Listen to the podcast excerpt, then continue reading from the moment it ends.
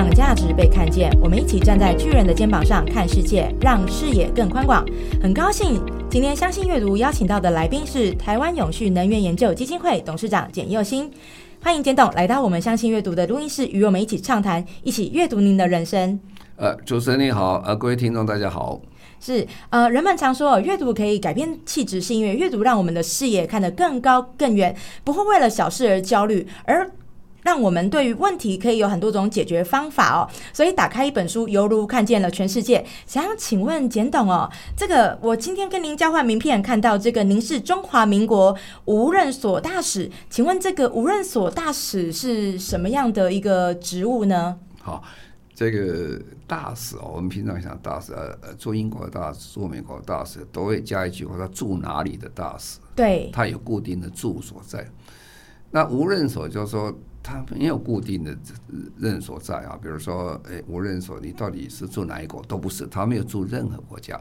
哦，啊，他是以功能来取向啊，是功能在取向，就说你要做哪一件事情。所以我那个上面会写个任务，有没有？对，有任务。哎，气候变迁与永续议题。对，那就是说我的任务是专门以这一件议题来做工作。那么，因为气候变迁现在是全世界，呃，所有的国家，包括美国在里面，他认为是国家安全以及他们国际外交最重要的工作之一啊。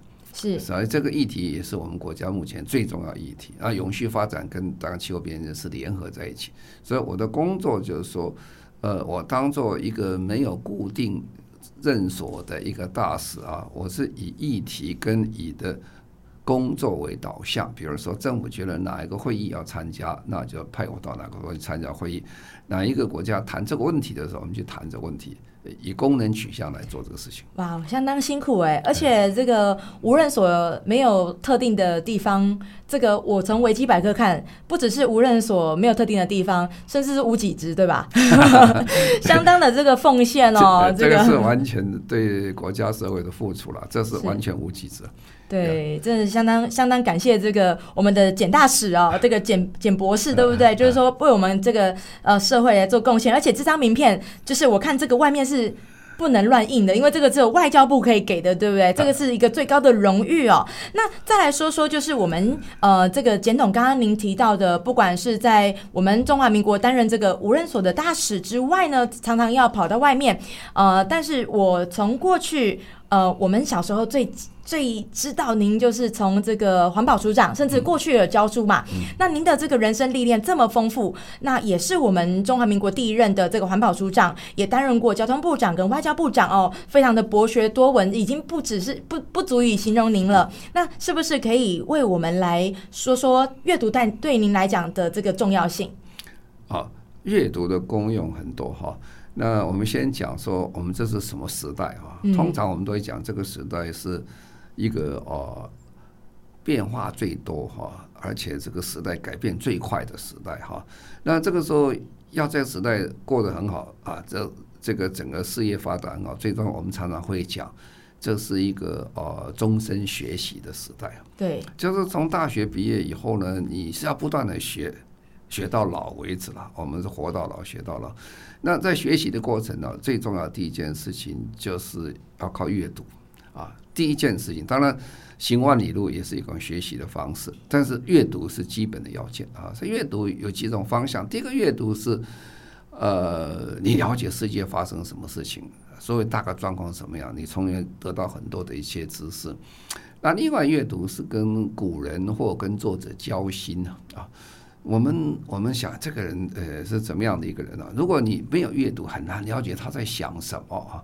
通常我们如果看几句话下来，你知道这个肤浅的这个他的那几句话，你不知道他形成的过程是什么啊。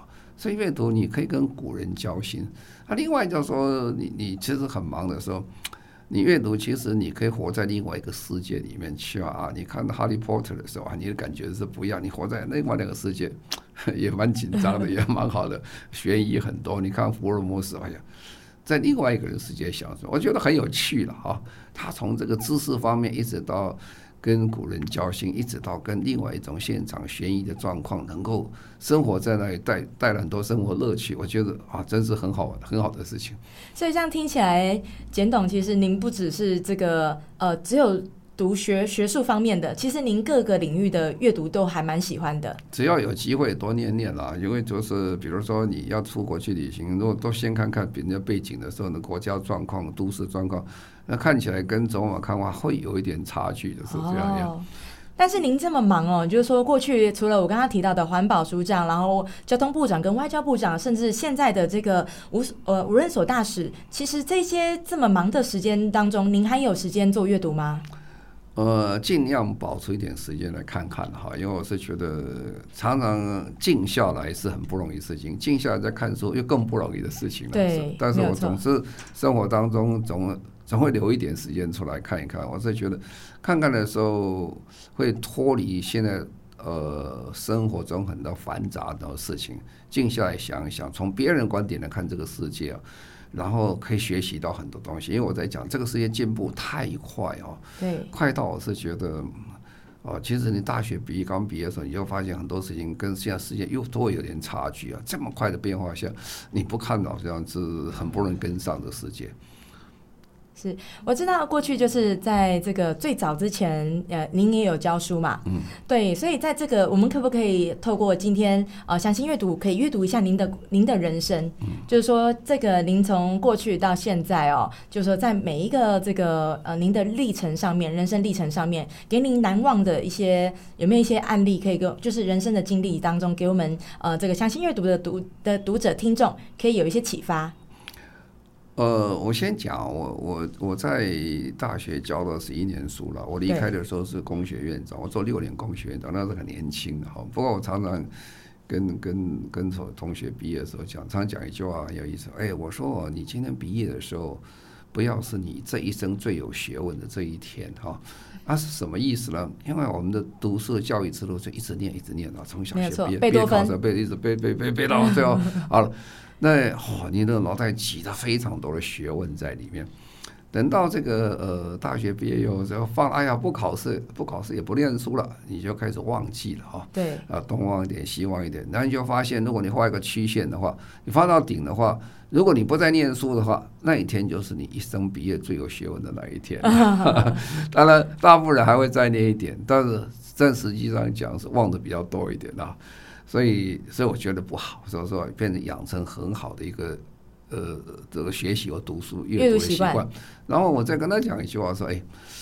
这个呃，我们读大学哦，这个读了大学，常常毕业生回来讲说，其实我们学说学问也没有太多学问，就是这个学这些四年学的东西，人生要学的东西很多。但是我们真正你学到什么？你大学毕业你要学，你做了一件事情，叫 to learn how to learn 啊，你学到学习的方法了啊。啊，你不断的在学习啊，你不断学习，可是学习方法如果错的话，就很浪费时间了，而且是不对的。你学习怎么思考啊，怎么去看这新东西，尽信书不如无书了哈。尤其在今天这种网络时代，因为假消息特别多，对假假学问特别多，你要学习会判断的看法啊，否则你会被误导啊，对会误导，误导那有很辛苦的事情。所以这是两件事情啊。从从如果阅读跟学习方面，我觉得可以跟大家分享的。因为我很小，或者年轻的时候就跟跟我们这个呃大学大学生我们在分享这概念了。我觉得也许对观听众有一点好处，跟大家分享一下。